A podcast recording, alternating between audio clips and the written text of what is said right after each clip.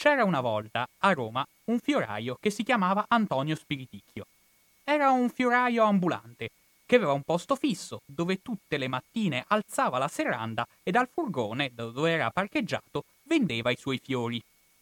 Una mattina di marzo del 1978, scendendo al mattino per andare a lavorare, il fioraio trovò che qualcuno gli aveva bucato una gomma.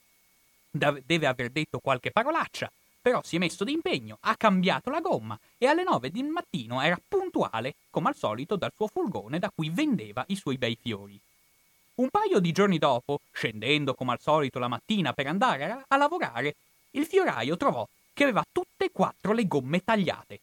Avrà detto molte parolacce, si è messo, come al solito, di gran lena, come già successo, a cambiare le gomme un'altra volta, però niente da fare, anche se alla fine è riuscito a cambiare le gomme, quella mattina al lavoro ha fatto tardi.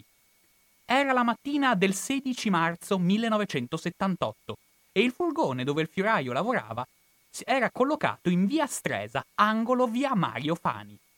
Non so se la data e il luogo vi hanno già fatto capire l'oggetto della discussione odierna, fatto sta che quello era il giorno in cui le Brigate Rosse avevano progettato di rapire l'onorevole Aldo Moro.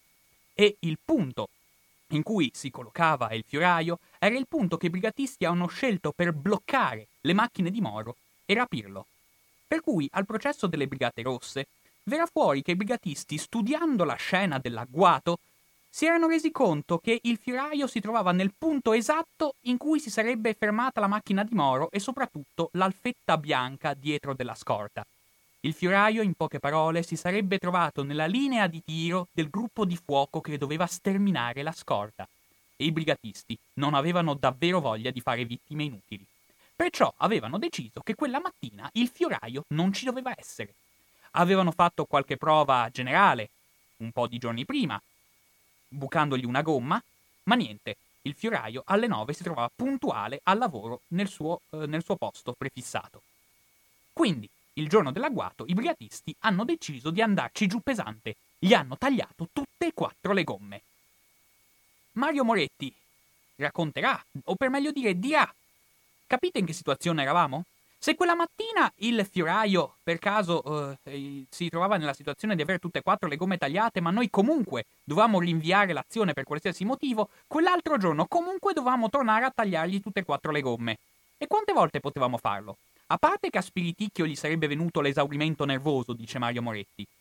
Ma, soprattutto, aggiunge Moretti, prima o poi qualcuno avrebbe iniziato a sospettare qualcosa. La storia che racconteremo oggi è una storia che è fatta anche di dettagli e di particolari come questi. Ha detto uno storico che si è occupato a lungo del caso Moro che studiare questa pagina di storia italiana significa immergersi in una dimensione orribile, fatta quasi esclusivamente di morti ammazzati e di menzogne.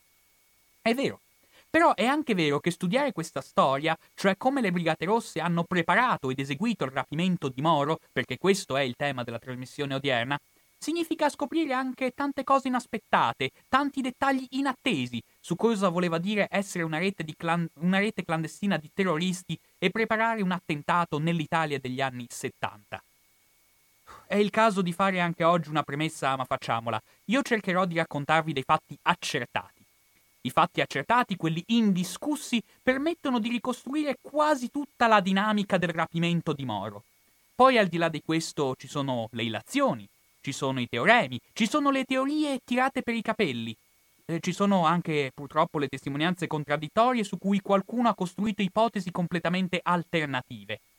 Io personalmente credo molto poco a quasi tutte le dietrologie che sono state pubblicate intorno all'attacco delle Brigate Rosse di quei giorni. Certo, rimangono molti dettagli contraddittori e molte memorie contrastanti, però non credo che nella sostanza che veramente ci importa ci siano ancora grandi segreti da scoprire e grandi cose che ancora non si sappiano.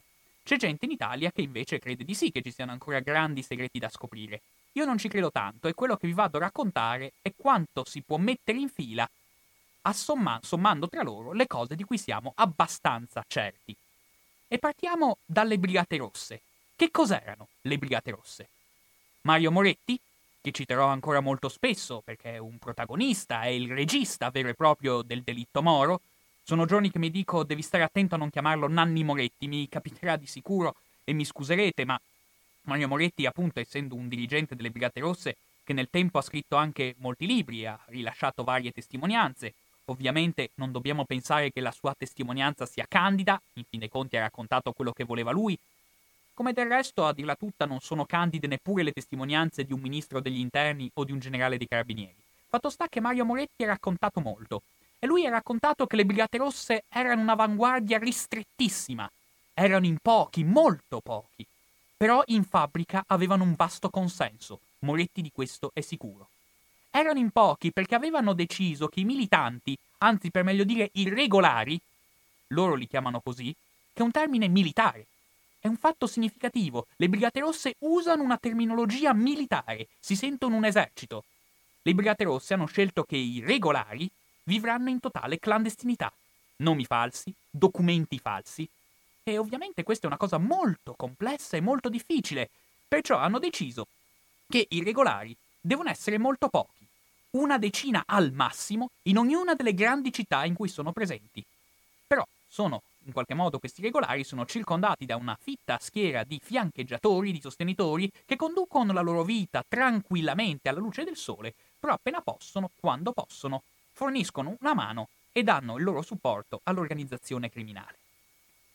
Le, briga- le Brigate Rosse sono organizzate, come molti di noi ci ricordiamo, sono organizzate in colonne. In ognuna delle grandi città italiane è presente una colonna, c'è la colonna romana, la colonna genovese, eccetera.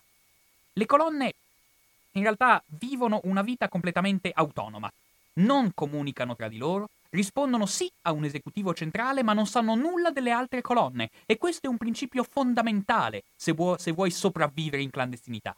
Meno sai e meno racconterai quando ti arresteranno.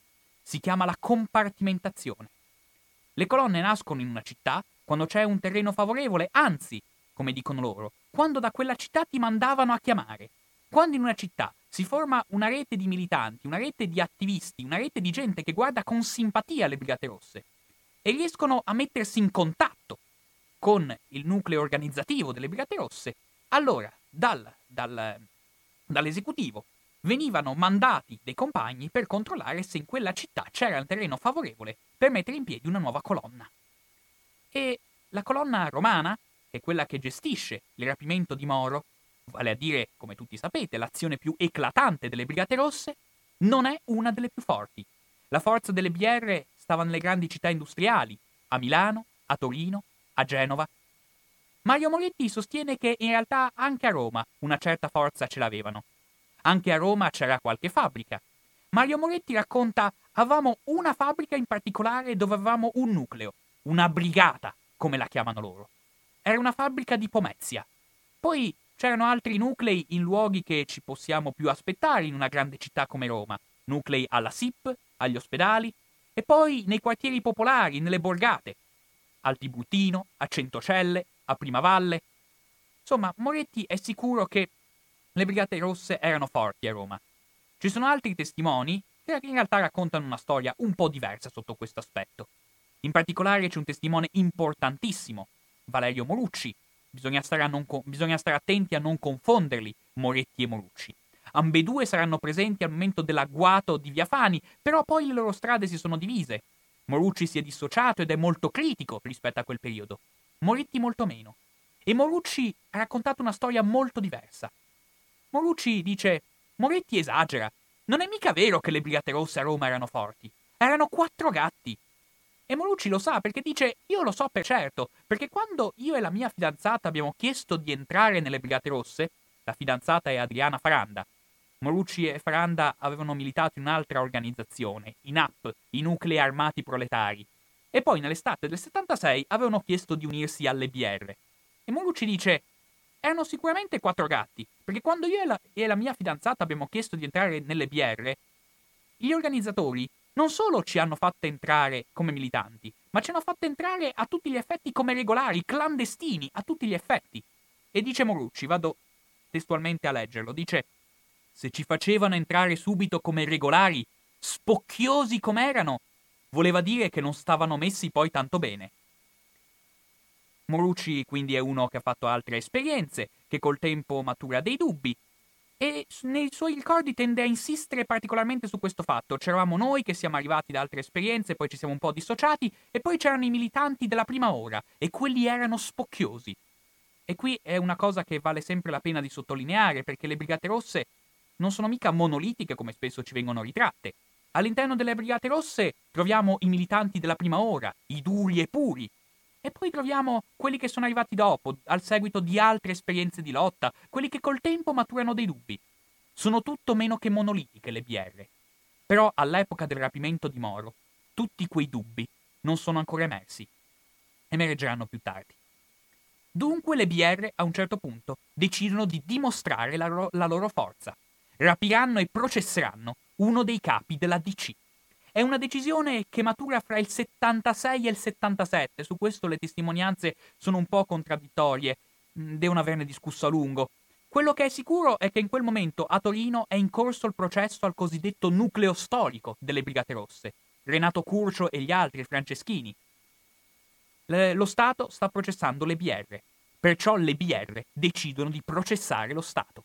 Secondo la loro analisi, lo Stato vuol dire la DC, la DC possiede e gestisce integralmente lo Stato. È un'analisi forse non del tutto sbagliata, vuole essere sinceri, diciamolo pure. Certo, troppo rigida. In ogni caso, loro pensano che per colpire lo Stato bisogna colpire la DC. Però la DC vuol dire tante cose. C'è Andreotti, c'è Fanfani, c'è Moro. Decidono di fare qualche indagine. Perciò Valerio Morucci e Adriana Faranda, questi due fidanzati, sono incaricati di fare qualche indagine per vedere quale fra questi dirigenti della DC è più vulnerabile. E così iniziano a passeggiare per Roma e a condurre qualche indagine in merito. Andreotti abita in centro, abita a Corso Vittorio. Trovarlo è facilissimo. Addirittura c'è una trattoria dove la sua scorta si ferma a pranzo tutti i giorni. Morucci e Faranda iniziano anche loro a frequentare questa trattoria, al punto che quasi fanno amicizia con la scorta di Andreotti. Quando vanno lì a pranzo si fanno cenno col capo per salutarsi a vicenda. Una volta viene con loro anche Mario Moretti e si mette le mani nei capelli quando scopre che i due brigatisti fanno amicizia, si sono messi a fare amicizia con la scorta di Andreotti. Però Andreotti, anche se è facile da catturare, è difficile da portare via, perché Andreotti abita in centro. Le strade sono strette, i controlli, eh, vi ricordate quanti ce n'erano anche prima del sequestro Moro? I controlli sono fittissimi. Bloccare il centro è facilissimo, per cui Andreotti rinunciano a rapirlo. C'è Fanfani. I brigatisti hanno un indirizzo di Fanfani al Trionfale, quindi Valerio Morucci e Adriana Faranda vanno a controllare all'indirizzo che gli è stato fornito, suonano il campanello. C'è Fanfani? No, Fanfani non abita qui, gli viene risposto. Quindi, dato che non sanno bene come fare, anche Fanfani rinunciano a, ra- a rapirlo. Questa è una cosa anche che è opportuno mettere bene in evidenza, le Brigate Rosse non sono mica dei superuomini. In questo caso sono una coppia di fidanzatini, Valerio Morucci di 29 anni e Adriana Faranda di 27 anni, che controllano su un citofono se c'è scritto Fanfani. Se non c'è scritto Fanfani, le BR non sono mica in grado di andare troppo avanti. Riba- rimarrebbe Moro. E uno dei brigatisti si ricorderà, farà emergere in una riunione dicendo: Sapete, questo è Franco Bonisoli, detto il Rossino, che sarà nel gruppo di fuoco dell'attacco a Moro e che è uno dei dirigenti delle Brigate Rosse, sta nell'esecutivo. E Franco Bonisoli dice: Sapete, io un po' di tempo fa stavo passeggiando di fronte alla chiesa di Santa Chiara alla Camilluccia intorno alle 9 del mattino. E a quel punto ho visto parcheggiate all'ingresso della chiesa due auto blu. A questo punto un brigatista si ferma a controllare cosa sta succedendo. E sapete cosa ho visto? dice Bonisoli. Ho visto l'onorevole Moro che era seduto nei primi banchi della chiesa a pregare. Sono tornato la mattina dopo e si trova sempre lì.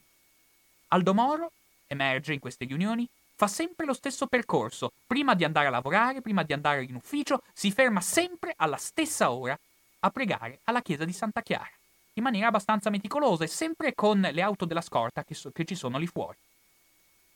Adesso vi do un esempio su, uh, su come non sia facile ricostruire queste vicende nei dettagli. Perché molti brigatisti hanno detto sì, Bonisoli l'ha visto. Altri brigatisti raccontano una storia un po' diversa.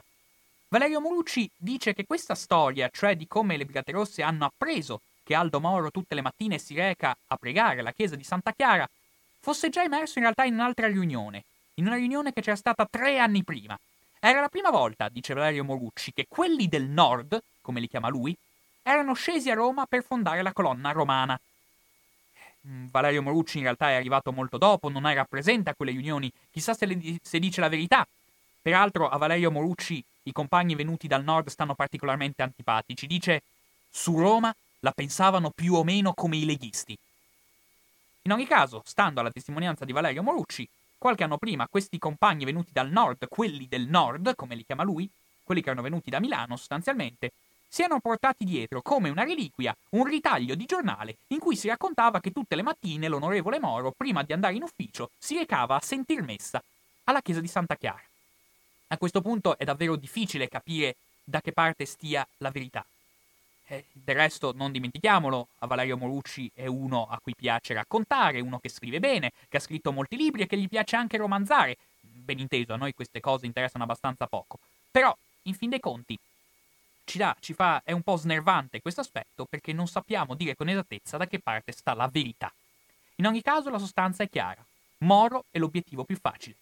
Per cui Valerio Morucci e Adriana Faranda passeggiano tutti i giorni davanti alla chiesa di Santa Chiara e si accorgono che sempre alla stessa ora le auto della scorta di Moro sono lì.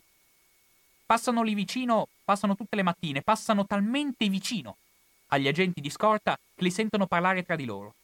Uno di loro dice ad alta voce: Hai visto? Sono arrivate le rondini. Fra poco è primavera. Molti anni dopo Adriana Faranda racconterà a Valerio Morucci che quella frase le è rimasta impressa e che le provoca ancora un groppo in gola perché loro stanno passeggiando accanto alla scorta di Moro e devono scegliere come rapire il presidente della democrazia cristiana e quanta gente bisognerà ammazzare. In ogni caso, la chiesa di Santa Chiara per un po' sembra un posto ideale per rapire Moro. Eh, sembra, sembra un posto ideale perché Moro in realtà si ferma lì, va a pregare in realtà va fatta un po' una premessa, perché in realtà prima di giungere all'idea di rapire Moro all'interno della chiesa di Santa Chiara, c'è stata un po' di, stata un po' di discussione un'analisi un po' più approfondita, che adesso non vi ho detto, ma rendervi, su cui è opportuno rendervi edotti. Perché già nell'autunno del 77, visto che Moro era l'obiettivo più facile, nell'autunno del 77 le Brigate Rosse a livello nazionale decidono che Moro è l'obiettivo più facile e quindi decidono il rapimento di Moro e di questo incaricano la colonna romana di pensare all'azione. Come sono organizzate le Brigate Rosse al vertice? Chi organizza tutto è il comitato esecutivo. Sono in quattro: Moretti, Azzolini, Micaletto, Bonisoli. Sopra di loro c'è la direzione strategica delle Brigate Rosse. Ma la direzione strategica è un organismo pesante, composto da rappresentanti di tutte le colonne, 15 persone che vengono da tutta Italia. La direzione strategica non può riunirsi in ogni momento per questioni organizzative. La direzione strategica è un organismo che discute e fa uscire quei famosi documenti con cui si dà la linea. E nel febbraio del 78, un mese prima del rapimento di Moro, la direzione strategica delle BR si riunisce in una villetta a Velletri, messa a disposizione dalla colonna romana, per deliberare, per far uscire un documento, una risoluzione, in cui si dichiara che l'ADC è il nemico numero uno. Questa risoluzione, tanto per dare un'idea della loro capacità di diffusione, questa risoluzione viene stampata in 10.000 copie che vengono distribuite nelle fabbriche italiane. Una volta presa la decisione, la direzione strategica esce di scena ed entra in gioco il comitato esecutivo e il legame tra l'esecutivo e la colonna romana è Mario Moretti. Quindi, dopo aver scelto di rapire Moro, bisogna anche capire dove esattamente rapirlo. Bisogna un attimo organizzarsi più a fondo. La prima idea, come dicevamo quindi, è la chiesa di Santa Chiara, per un po', appunto, Morucci e Faranda sono incaricati dopo aver seguito le sue abitudini, le abitudini di Moro, agevolati peraltro dal fatto che, come abbiamo detto, in fin dei conti, il fatto che tutte le mattine Moro si recasse alla chiesa di Santa Chiara era una cosa che i brigatisti sapevano, era già un elemento che avevano in mano. Peraltro il vantaggio è che Moro non abita, non abita pienamente in centro, abita fuori dal centro di Roma, nella zona di Monte Mario, quindi il problema del traffico è un po' diverso. E per un po' la chiesa di Santa Chiara sembra un posto ideale dove andare a rapire Moro. Perché Moro entra, va a sedersi al primo banco a pregare. Dei cinque uomini della scorta, solo due entrano nella chiesa e si fermano all'ingresso. Gli altri tre rimangono fuori. Per cui, pensano i brigatisti, non c'è bisogno di sparare durante il rapimento. Si entra in forza all'interno della chiesa, si immobilizzano i due agenti che si trovano dentro, si prende Moro e lo si porta fuori. Lo si porta fuori da dove? Morucci va e viene in quella chiesa, se la studia in ogni dettaglio, la conosce come casa sua e si accorge che c'è un'uscita laterale. Da quell'uscita si potrebbe far uscire Aldo Moro. Solo che viene fuori che c'è un problema. Che problema ci può essere? Il problema dipende dal fatto che appena fuori dall'uscita laterale c'è un'edicola, un'edicola che sta sulla strada. Dall'uscita si vede l'edicola, dall'edicola si vede l'uscita e tutte le mattine i tre agenti di scorta che rimangono fuori a un certo punto vanno in edicola a comprarsi i giornali. Quindi non andrebbe tanto bene, ma poi viene fuori anche un'altra cosa. Viene fuori che l'uscita laterale della chiesa dà sul cortile di una scuola e le 9 del mattino è l'orario in cui entrano ed escono i bambini e le mamme.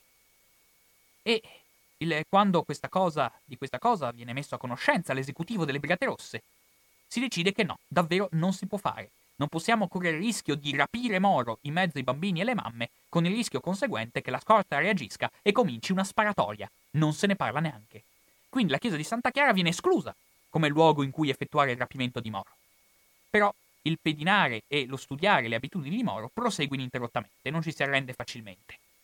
E quindi si inizia a pensare, Moro insegna all'università, quindi si va a controllare l'università, si studiano le sue aule, le, i suoi orari di lezione.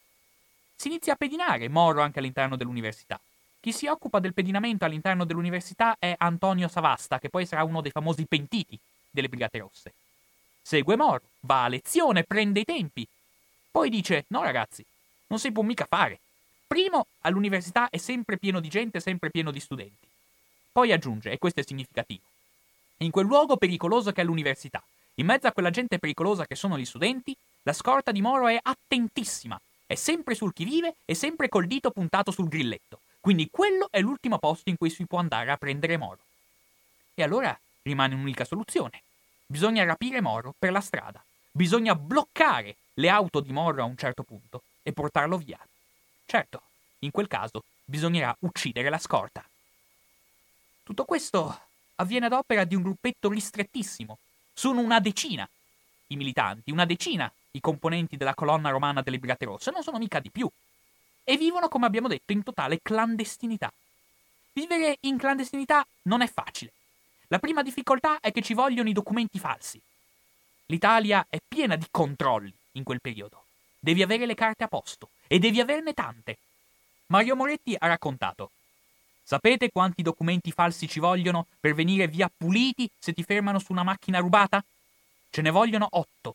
Se non li hai, è meglio girare in tram, altrimenti non duri neanche tre giorni.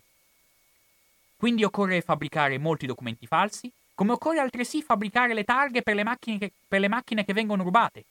Occorrono tipografie, occorrono officine e occorrono operai capaci. E ci sono. Le BR sono composte in gran parte da operai. E quelli e i simpatizzanti, quelli che vivono alla luce del sole, ma che scelgono comunque di dare una mano alle Brigate Rosse, sono tutti operai, tecnici. Quindi li trovi, quelli che ti danno una mano, non c'è troppa difficoltà in questo. C'è il compagno tipografo che sceglie di aprire una sua tipografia alla luce del sole e però di nascosto ti stampa i comunicati delle Brigate Rosse, per esempio. Poi per carità, difficoltà ce ne sono sempre. Un giorno i brigatisti decidono di comprare una stampante, la comprano da un rigattiere.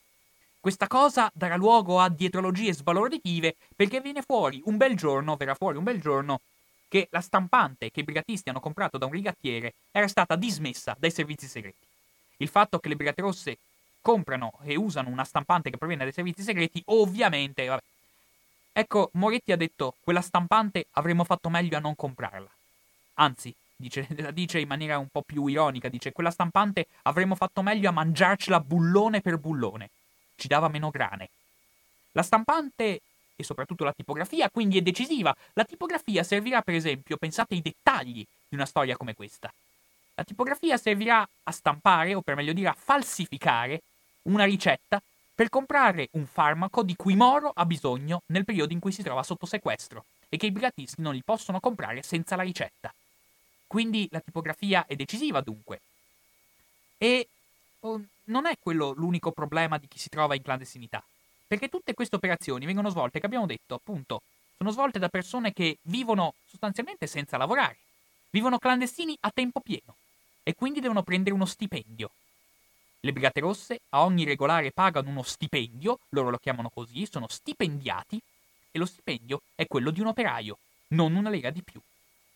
Peraltro, dice Valerio Morucci, I duri e puri, insomma, gli spocchiosi della prima ora, erano talmente fanatici che riuscivano a non spenderlo neppure tutto, quello stipendio che gli veniva versato ogni mese dalle Brigate Rosse. E se avanzava qualcosa, glielo riportavano indietro. Erano fuori di testa, dice, dice Valerio Morucci. Quindi occorrono soldi, occorrono tanti soldi. E come se li procurano le Brigate Rosse tutti questi soldi anche solo per mantenere queste persone senza far nulla? Per vivere in clandestinità, per meglio dire, insomma, cose purtroppo ne facevano. Come ci si procura i soldi? All'inizio le Brigate Rosse facevano le rapine. Rapine in banca, negli uffici postali, loro le chiamano espropri. Ma è molto rischioso ed è molto impegnativo, perché la rapina rende poco. Bisogna farne tante. E in pratica anche Mario Moretti, quando racconta queste cose, lo dice. In pratica dovevamo fare una rapina in banca ogni mese. Non facevamo sostanzialmente nient'altro. E non basta. Molti compagni erano furibondi e iniziarono a lamentarsi dicendo ma io non voglio entrare in una banca e gridare mani in alto questa è una rapina, noi non siamo delinquenti, siamo comunisti. Quindi ci, ragionano su e pensano che forse è opportuno cambiare sistema. Bisogna cambiare sistema totalmente. Bisogna rapire dei grandi industriali e farsi pagare il riscatto. Sapete, a quell'epoca i rapimenti contro il riscatto erano abbastanza frequenti, la malavita comune rapiva contro il riscatto, a un certo punto lo fanno anche le BR. Ne fanno più di uno. Poi ne fanno uno grandioso che li mette a posto per sempre. Rapiscono Pietro Costa, della famiglia di armatori genovesi, Costa Crociere, avete presente, no? Questa storia del rapimento Costa, guardate, ci vorrebbe un'ora anche solo per spiegare questa storia tragica ma al contempo surreale del, del rapimento Costa e qui mi ci dovrò purtroppo dilungare un pochino, mi scuserete. Rapiscono, le biere rapiscono Pietro Costa, che è un membro giovane della famiglia. Lo tengono sequestrato chiedendo ovviamente il riscatto. La famiglia Costa, armatore genovese di vecchia scuola, comincia a negoziare. Negoziano per tre mesi, costringendo le BR ad abbassare progressivamente la richiesta del riscatto. Quando la cifra chiesta dalle BR coincide con l'importo dell'assicurazione, i Costa pagano. Vi do anche un dettaglio, perché poi i brigatisti hanno raccontato che quando rilasciano Pietro Costa dopo tre mesi di prigionia, gli ridanno il portafoglio, lui controlla che ci sia dentro tutto e poi dice Qui dentro c'era un biglietto dell'autobus timbrato da una sola parte. Il fatto è che i brigatisti sono deliziati, li ammirano tantissimi. Tantissimo questi industriali vecchio stile che sanno qual è il valore del denaro è gente con cui si capiscono. Del resto Mario Moretti lo dirà proprio espressamente. Quando noi rapivamo un industriale o un dirigente d'azienda, con lui ci capivamo subito. Parlavamo la stessa lingua e parlavamo della stessa cosa. Noi gli dicevamo il punto di vista degli operai e lui ci rispondeva col punto di vista dei padroni. Invece, dice Moretti, quando rapivamo o comunque dovevamo interloquire con un magistrato o con un politico, non ci si, capivi, non ci si capiva per niente. Sapete che con Moro non si sono capiti per niente. È stato uno dei drammi del rapimento Moro, la fatica di capirsi. Invece con gli industriali si capiscono.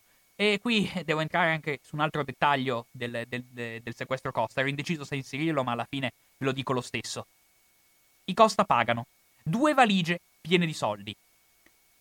I brigatisti si trovano all'interno di un garage con queste due valigie, però hanno paura ad aprirle perché hanno paura ovviamente che ci sia il trucco, una bomba magari. Si sono procurati delle maschere antigas e si mettono addosso le maschere antigas. Poi non aprono subito le valigie, le tagliano, tagliano il coperchio, aprono le valigie sono piene di banconote. Tirano un sospiro di sollievo, si tolgono le maschere antigas, iniziano a maneggiare queste banconote. Però si accorgono che queste banconote sono tutte state cosparse di una strana polverina fosforescente. Ancora oggi i brigatisti, quando raccontano questa cosa, non sanno se ridere o piangere. Cosa, non, cosa pensava di fare la polizia con questo stratagemma? In ogni caso le, le, banconote sono tutte cosparse di una polverina fosforescente, per cui set- nelle settimane successive i brigatisti trascorrono le giornate a lavare una per una le banconote con una spugnetta e ad appenderle in bagno con le mollette. Come in un film di Totò, dice Mario Moretti. Il sequestro costa rende un miliardo e mezzo di lire, che basta mantenere le BR per quattro anni. Tutti i soldi sono presi in consegna dal comitato esecutivo che li distribuisce alle varie colonne secondo il bisogno. Il comitato esecutivo tiene i conti e in teoria ogni militante ha sempre il diritto di chiedere di vedere i conti. Non è mai successo, dice Mario Moretti. Dei soldi non fregava nulla a nessuno. E credo che possiamo anche credergli su questo. uno degli usi principali dei soldi consiste nel pagarsi degli alloggi. Capite che chi vive in clandestinità il punto debole è la casa e occorre affittare degli alloggi. E fra l'altro lo Stato lo sa che per chi vive in clandestinità il punto debole è proprio la casa e quindi cerca di stringere proprio sulla casa. Subito prima del sequestro Moro passa una nuova legge secondo cui il padrone di casa, prima di dare in locazione un immobile, deve comunicarlo alla polizia con i dati dei documenti dell'inquilino. Ora le Brigate Rosse, a Roma, avevano come sede principale un ufficio in via Chiabrera, all'Ostiense. Un ufficio che eh, Valerio Morucci aveva preso in affitto sotto falso nome, fingendosi un ingegnere che doveva mettere su un'impresa. Quando sa che, è entrata in vigore questa legge, si preoccupa. Non è che magari viene la padrona di casa a chiedermi i documenti, la fotocopia, eccetera. Eh, com'è, come non è, decide di, di giocare in anticipo. Valerio Morucci telefona alla padrona di casa. Signora, ha visto questa nuova legge? La signora non sapeva nulla. Morucci dice: sì, c'è questa nuova legge, bisogna compilare dei moduli, portarli alla polizia, ma no, no, dice la signora. Però, eh, signora, non si preoccupi, dice Valerio Morucci. Se per lei non è un problema, la invito a casa mia e ne discutiamo insieme e compiliamo insieme i moduli. La padrona di casa va a casa di Valerio Morucci in via Chiabrera. Valerio Morucci la avverte e le dice: Guardi, ho controllato bene la legge. La legge non è retroattiva, per cui noi siamo a posto. Se lei proprio però, per scrupolo, vuole compilare i documenti per poi mandarli alla polizia, io mi sono già procurati i moduli. Se lei vuole compilarli. Ma no, dice la signora, ma si immagini! Lei è una così brava persona. E dice la padrona di casa, non sa chi c'era qui prima di lei. C'erano due studenti calabresi. Avevano persino una bandiera con la falce e il martello appesa al muro. Secondo me, dice la signora, quelli erano delle brigate rosse. Chiaramente però i padroni sono sempre, i padroni di casa sono sempre un problema e quando vuoi proprio essere sicuro sicuro, l'alloggio te lo devi comprare. Appena deciso il rapimento Moro, si decide. Mario Moretti comincia a fare qualche indagine per scegliere, per acquistare un immobile. Deve avere delle caratteristiche l'immobile in cui tenere sequestrato Moro. Deve stare in un quartiere anonimo, in una via anonima, in una palazzina abbastanza sconosciuta, senza portineria, ovviamente. Nessuno che tenga d'occhio chi entra ed esce, ci vuole il garage con i box. Con i box da cui si possa salire rapidamente alloggio, senza farsi vedere. Trovano un posto perfetto, alla Magliana. Una via che non conosce nessuno, via Montalcini. Acquistano l'immobile di via Montalcini 8, interno 1. È una zona, per carità, che si trova abbastanza distante rispetto alla zona di Monte Mario dove abita Moro e dove presumibilmente avverrà il rapimento. Però è dalla stessa parte del Tevere, e questa è una cosa fondamentale. Quando hai Moro nel bagagliaio non puoi rimanere bloccato in un ingorgo al ponte. Perciò decido di comprare questo immobile. La casa la compra Laura Braghetti, che è una compagna che però vive alla luce del sole, fa l'impiegata. È una compagna non clandestina, insomma, che inizia a frequentare questo appartamento. I brigatisti sono convinti perché per creare un'apparenza di più totale normalità occorre che Laura Braghetti abbia anche un fidanzato con sé, quindi Germano Maccari, che è un altro brigatista, figura come fidanzato di Laura Breghetti e insieme cominciano a frequentare questo appartamento proprio per dare un'apparenza di totale normalità.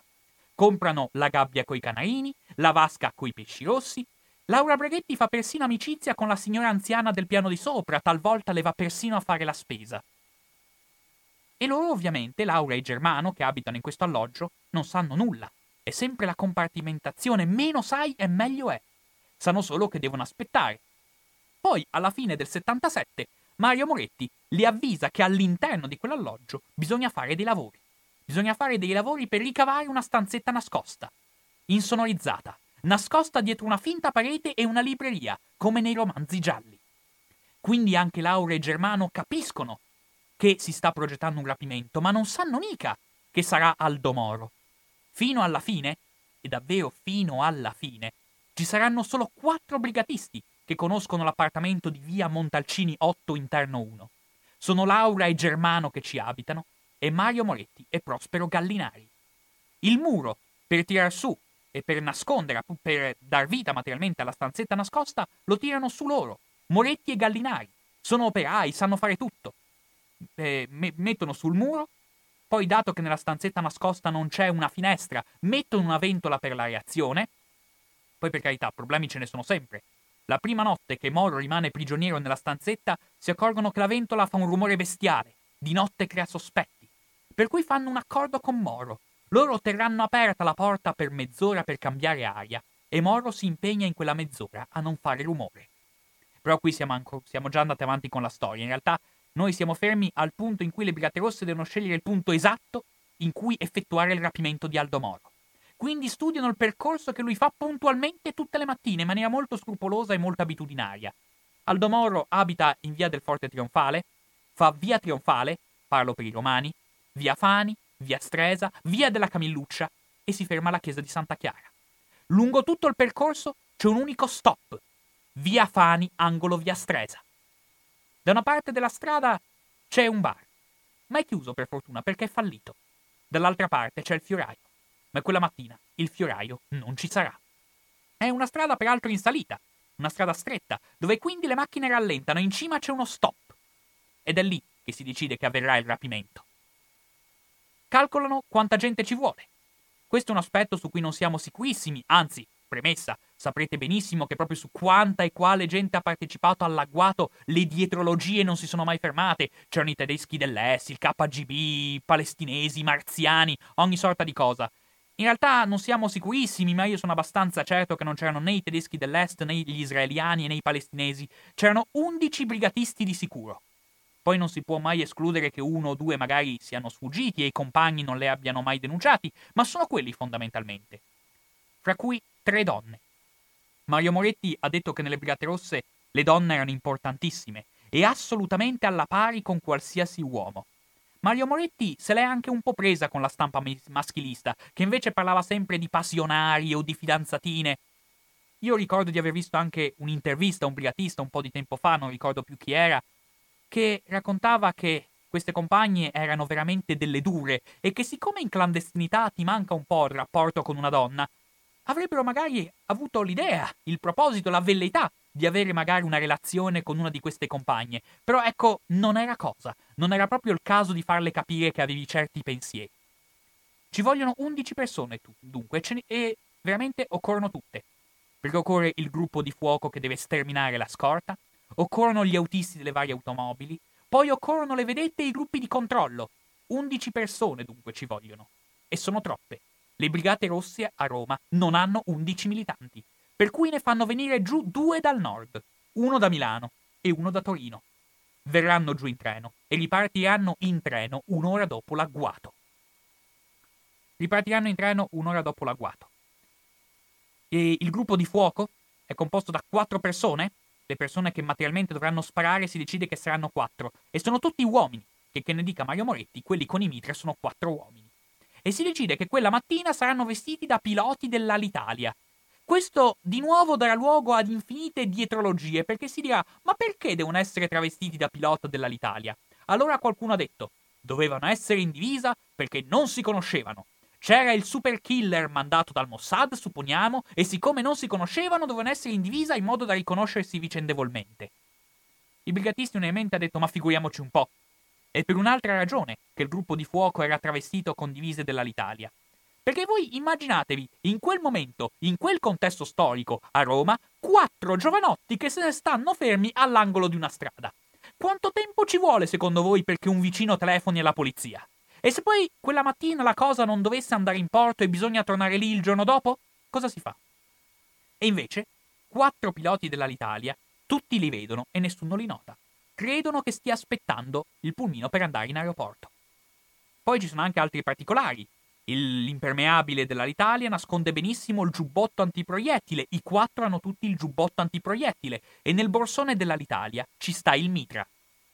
Poi imprevisti ce ne sono sempre, perché quella mattina i quattro piloti dell'Italia si trovano lì, all'angolo della strada, una signora li vede, si avvicina e avrebbe giusto bisogno di alcune informazioni su dei voli, per cui va lì dai quattro brigatisti e continua a tampinarli di domande. E i brigatisti faranno un'enorme fatica a liberarsi di questa signora.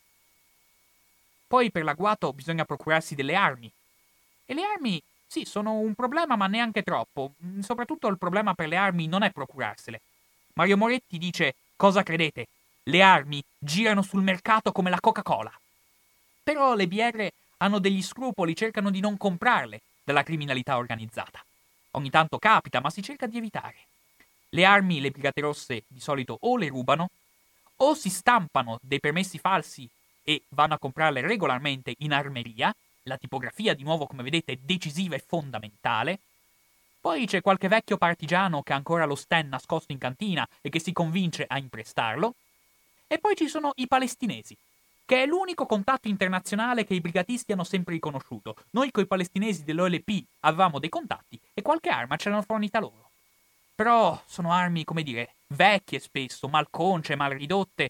Secondo Morucci, che avete capito è molto critico, e lui e Moretti non si amano per nulla, secondo Valerio Morucci era addirittura una posa per certi capi delle BR andare in giro con armi scassate. Mario Moretti andava in giro con una, ve- con una pistola mal ridotta e arrugginita, e secondo Morucci era appunto così, per posa, per eleganza. Dunque ci vogliono le armi, ma ci vogliono anche le macchine. Ci vogliono tante macchine. Vengono tutte rubate nelle settimane precedenti all'agguato.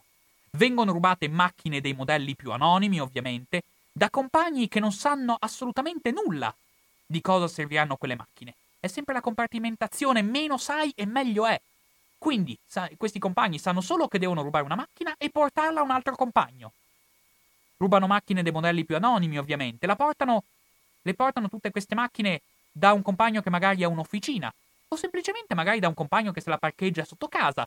Poi di nascosto si mette una targa falsa. Chi ha la macchina in consegna dopo qualche giorno la sposta in un'altra via per non dare nell'occhio.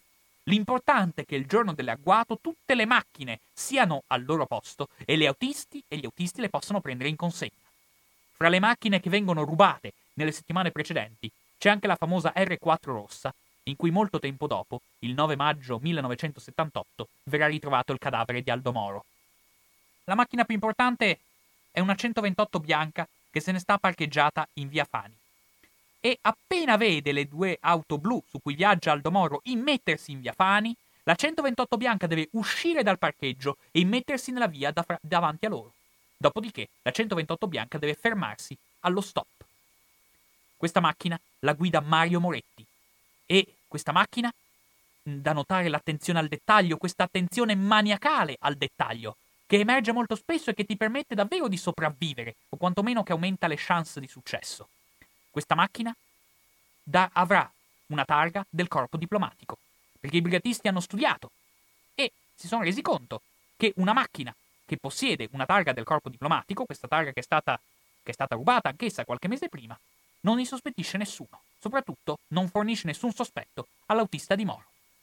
Poi hanno previsto altre tre macchine, una 132 per caricarci Moro e altre due 128, una blu e una bianca, affinché tutto il gruppo di fuoco possa allontanarsi. Quindi arriviamo al 16 marzo 1978. La notte prima sono arrivati due compagni dal nord e si sono tutti trovati perché effettivamente bisognava riconoscersi. Poi sono andati a dormire. Ma Mario Moretti e tutti quelli che hanno vissuto questa esperienza diranno quella notte non abbiamo mica dormito, c'era troppa tensione. Stavo lì a ripassarmi tutti i dettagli, dice Mario Moretti. La solitudine comincia la sera prima aggiunge Mario Moretti. E quella mattina è sempre il solito Mario Moretti che ha l'incarico più difficile, perché mezz'ora prima delle nove passa in macchina sotto casa di Moro per verificare che le auto della scorta siano lì, come tutti gli altri giorni. Sono lì, come tutti gli altri giorni. Quindi Mario Moretti fa il giro di tutti i dieci compagni, ognuno dei quali si sta recando nel punto prefissato, e li avverte tutti i dieci che l'operazione si fa.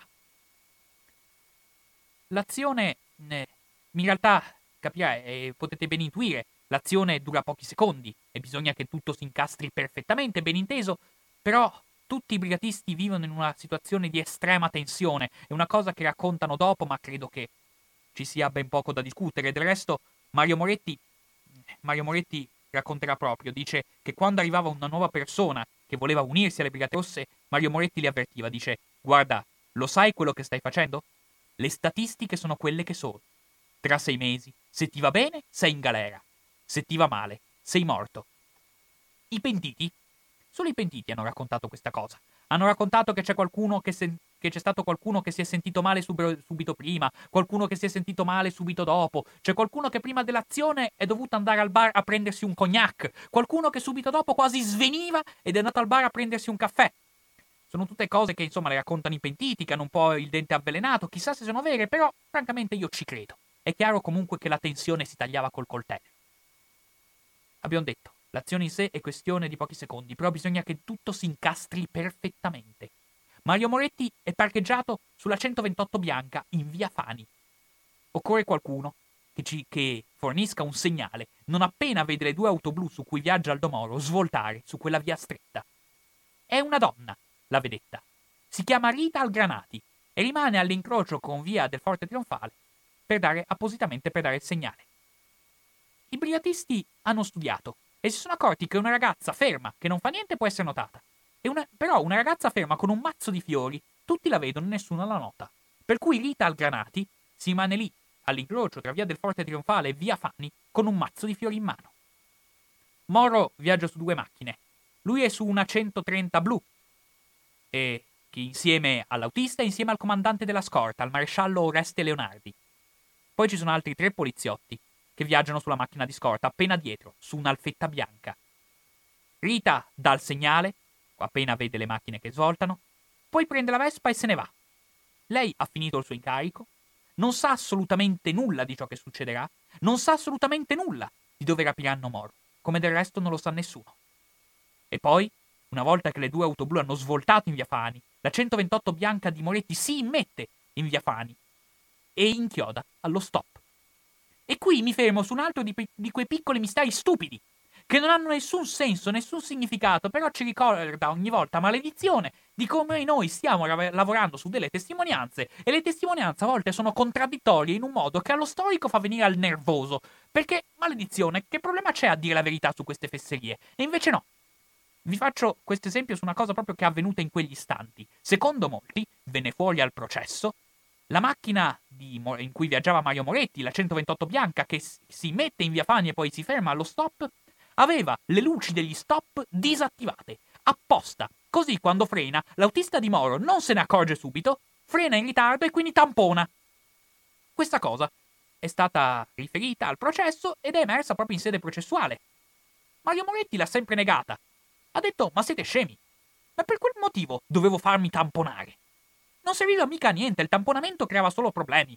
Una cosa del genere non l'abbiamo mai fatta. Anzi, io ricordo perfettamente, dice Mario Moretti, che mi sono immesso in via Fani, ho frenato allo stop e mi sono accorto che anche l'autista di Moro, dietro, si è fermato e che siccome, e siccome mi ha visto che non ripartivo, Moretti dice io l'autista lo vedevo dallo specchietto retrovisore, siccome eh, io non ripartivo, l'autista di Moro mi ha fatto segno con la mano di andare. Moretti aggiunge, in quell'istante i compagni aprirono il fuoco. Però i giudici, per qualche motivo particolare, a questa storia del tamponamento ci credevano enormemente e sono andati a controllare. Paradoss- eh, particolare surreale. La 130 blu su cui viaggiava quella mattina Aldo Moro oggi è esposta in un museo. È al Museo della Motorizzazione Civile a Roma. Perciò i giudici vanno a controllare ed effettivamente ci sono i segni di tamponamento. Quindi hanno deciso al processo che questa storia, che la 128 bianca di Moretti aveva le luci degli stop disattivate, è una storia vera. L'hanno accreditata. Mario Moretti dice: Ma neanche per idea. Mi hanno sì tamponato, ma dopo, quando l'autista di Moro è stato ucciso e ha mollato i piedi dai pedali e la macchina ha fatto uno scatto in avanti. Di nuovo, come vedete, non credo che possa dipendere il destino di qualcuno da questo dettaglio. Non si capisce neanche perché inezie come queste non si riesca a metterle in chiaro. Il resto invece si sta abbastanza bene. Sono in quattro i quattro aviatori, tra cui Valerio Morucci e Prospero Gallinari. I quattro, uh, i quattro aviatori col mitra in mano sono tutti dallo stesso lato del marciapiede. Anche lì mille dietrologie sostengono che in base alle traiettorie ci deve essere stata un'altra persona che è scesa dalla 128 bianca di Moretti e si è messa a sparare dall'altro lato. Tutti i brigatisti unanimemente hanno detto: Ma siete scemi? Ma sapete cosa vuol dire sparare da due lati della stessa strada? È ovvio che quelli che sparavano stavano tutti dalla stessa parte. Le, l'autista e il maresciallo Leonardi sono seduti davanti, Moro è seduto dietro. È abbastanza facile non colpirlo. Anche per i brigatisti che non sono affatto dei tiratori scelti. Questa è una cosa che di nuovo è il caso di sottolineare perché molti di noi ricorderanno le formule che giravano a quell'epoca, la geometrica potenza del gruppo di fuoco delle BR. Tutte le testimonianze ci hanno detto il contrario. Noi non sparavamo quasi mai, dice Mario Moretti. Io avrò sparato due volte in vita mia. Dov'è secondo voi che puoi recarti per allenarti all'uso di un mitra? Dov'è che trovi il posto in cui puoi allenarti a sparare col mitra? Perciò noi eravamo dei dilettanti, dei principianti, dice Mario Moretti. In più i nostri mitra facevano schifo. Su quattro, due si sono inceppati durante l'azione. Solo che anche la scorta è armata male. Il maresciallo Leonardi ha la pistola in un borsello sotto il sedile. L'autista ha la pistola in un borsello nel cruscotto. L'unico mitra in dotazione è nel bagagliaio dell'alfetta. Lo tirano fuori i brigatisti quando in quei pochi momenti dopo aver caricato Moro sulla macchina frugano ancora le due auto blu alla ricerca delle borse di Moro, altra cosa su cui, come sapete, verteranno infinite discussioni, sono saltate fuori tutte le borse di Moro, oppure no, chi le ha prese, chi le ha nascoste. In ogni caso, vanno a frugare i brigatisti le due automobili e si accorgono di questo mitra e ovviamente questo mitra se lo prendono. Racconterà Patrizio Peci, un pentito delle Brigate Rosse. Il mitra che abbiamo preso alla scorta di Moro era arrugginito, quasi inutilizzabile. Del resto lo dirà anche Moro, che durante la prigionia, come sapete, scrive, scrive tante lettere. E il 4 aprile 1978 Moro scrive al segretario della Democrazia Cristiana Benigno da Cagnini, gli dice se la scorta non fosse stata, per ragioni amministrative, del tutto al di sotto delle esigenze della situazione, io forse non sarei qui. Due mitra su quattro dei brigatisti si inceppano e uno dei poliziotti della seconda macchina riesce a uscire e a sparare qualche colpo con la pistola. Si chiama Raffaele Iozzino e mi sembra che avesse appena 24 anni di età. Del resto anche il gruppo di fuoco de- e anche tutti i brigatisti coinvolti sono molto giovani. Il più, il più giovane ha 23 anni, il più anziano ne ha 31. In ogni caso, Raffaele Iozzino riesce a scendere dalla macchina, ma tutti gli aviatori ovviamente lo prendono di mira. I due che hanno ancora il mitra, gli altri con le pistole, Raffaele Iozzino alla fine risulterà crivellato da 17 colpi. Secondo le perizie, sono sparati 91 colpi in tutto, di cui 45 colpiscono i 5 uomini della scorta. Uno degli agenti in realtà è ancora vivo, morirà in ospedale, ma insomma la sostanza è chiara. Tutta la scorta viene completamente sterminata. Mario Moretti trascina Moro dal sedile posteriore della macchina. Gli hanno chiesto se Moro ha reagito. Ma no, dice Mario Moretti. Non ha detto una parola. Eravamo sotto shock anche noi. Figuriamoci lui.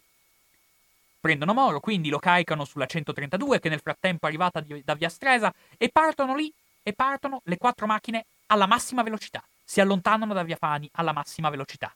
E qui, prima di lasciare Via Fani, mi soffermo su uno di quei piccoli dettagli che ho scoperto proprio in questi giorni, che io non conoscevo e che ho trovato abbastanza incredibile, anche se in qualche modo è abbastanza irrilevante a livello storico.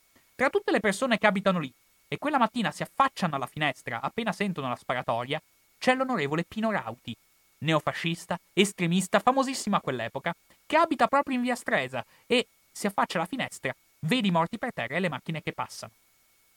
Insomma, a livello storico, come ho detto, è una cosa abbastanza irrilevante, però è una cosa che mi ha lasciato stupefatto. Partono le macchine alla massima velocità. Sono in tre, ma ce n'è anche una quarta. Hanno previsto una macchina eh, di, di scorta che sta alla testa della colonna. Partono alla massima velocità. Gli hanno chiesto ai brigatisti: l'avete fatto per non farvi, per non farvi vedere? Ma no, dice Moretti. Non è in quel caso l'importante non era non farsi notare. La sparatoria si sente a un chilometro. L'essenziale era andarsene via di lì in fretta. Quindi vanno, partono queste quattro macchine alla, ma- alla massima velocità, si fermano poco distante, a Piazza Madonna del Cenacolo. Lì controlla, si controlla che ci siano tutti, i, co- i due, e a questo punto il gruppo dei brigatisti si divide. I due compagni del nord riprendono e vanno alla stazione Termine e prendono il treno per tornare a casa. Quasi tutti gli altri brigatisti se ne tornano a casa, filano immediatamente a casa, attaccati alla radio e alla televisione per sentire cosa diranno. Le auto verranno tutte abbandonate e di conseguenza ritrovate nelle settimane successive. Aldo Moro viene caricato su un furgone che è stato predisposto in precedenza, viene trasbordato su questo furgone al cui interno c'è un cassone di legno che è stato fabbrica- fabbricato dai brigatisti. È un cassone di legno un po' scomodo, però una persona riesce a entrarci dentro. Mario Moretti racconterà che quando hanno tirato fuori Moro dal, dal, dal cassone per portarlo nell'alloggio segreto, a Moro gli hanno chiesto scusa perché il cassone era scomodo. Sono quelle stranezze della natura umana. In ogni caso, eh, il furgone riparte, Mario Moretti è al volante, c'è un'auto di scorta davanti a loro. E del gruppo di brigatisti, solo in due conoscono dove si va. Conoscono l'appartamento di via Montalcini, solo Mario Moretti e Prospero Gallinari. Si avvicinano dunque all'appartamento di via Montalcini, ma non subito. C'è tutto un percorso che è stato calcolato in precedenza. Prendono delle stradine di periferia quasi di campagna. A un certo punto, pensate la finezza, a un certo punto prendono persino una stradina privata, che sulle carte non c'è neanche, ma che i brigatisti hanno individuato perlustrando la zona in precedenza. La stradina privata è chiusa da una catena, i brigatisti tagliano la catena con una tronchese, la previsione del dettaglio. Hanno una tronchese su ogni veicolo, perché non si sa mai cosa succede, ma chiunque arrivi in quella stradina privata deve essere in grado di tagliare la catena e passare. E il calcolo si rivela esatto. Molte persone, moltissimi testimoni, hanno visto le macchine sfrecciare dal momento che prendono questa stradina privata. Nessuno li ha più visti. Hanno, pre- hanno previsto persino, lungo il percorso, una macchina rubata con relativo autista che se ne sta lì ferma solo in caso ci sia bisogno del suo intervento. Invece non c'è bisogno di niente. Dunque le Brigate Rosse raggiungono la destinazione, vale a dire il parcheggio sotterraneo della Standa nei colli portuensi. Grande standa, grande parcheggio sotterraneo, pieno di gente che carica e che scarica roba. Nessuno si accorge di un cassone di legno che viene scaricato da un furgone e caricato su un'automobile privata. È l'automobile di Laura Braghetti, l'inquilina di via Montalcini 8, interno 1. È una macchina, è l'unica macchina di tutto l'agguato che non è stata rubata. È la macchina di, di Laura Braghetti. I vicini la conoscono, Laura Braghetti abita lì. Quella macchina non insospettisce nessuno. Quindi si parte e con Moro nel bagagliaio si arriva direttamente all'alloggio di via Montalcini. Sono le ore 10, neppure un'ora dopo, e Moro si trova già nella stanzetta nascosta.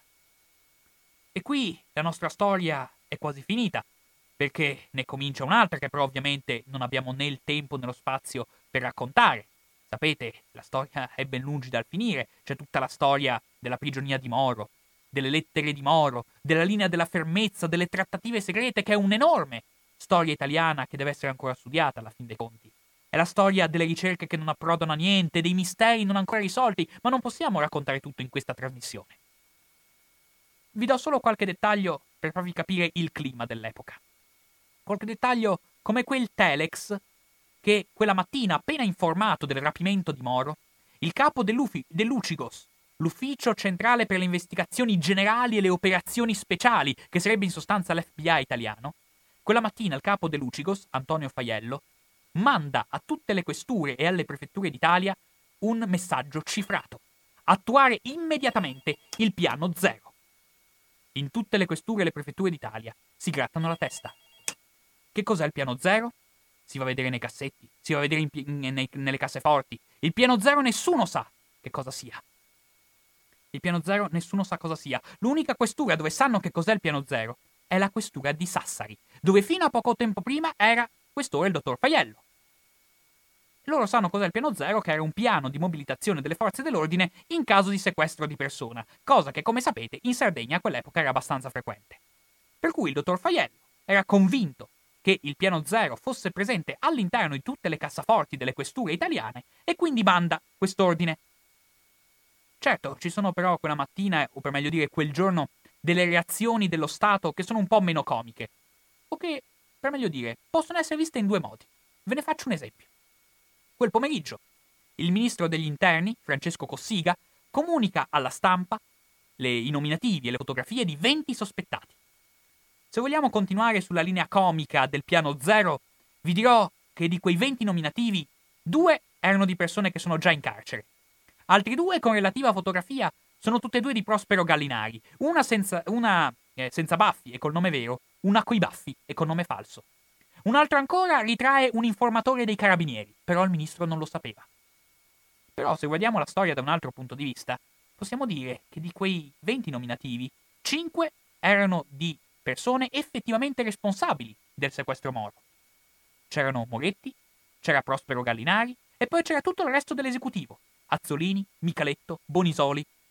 Per cui, insomma, lo Stato non partiva proprio da zero tanto che rimane aperta la questione sul come sia stato possibile che non abbiano trovato niente. Nonostante le norme, ecco, uno storico l'ha definito l'insensato dispiegamento di forze di quelle settimane, con una media ogni giorno in Italia di 1300 posti di blocco e ogni giorno 700 perquisizioni domiciliari. Alla fine risulteranno perquisite 6 milioni di persone in Italia. E il fatto che non abbiano trovato niente, ovviamente anche lì alimenta le dietrologie. Io però a questo punto volevo chiudere. A dire la verità ero incerto fra due finali, ma ve li do tutti e due.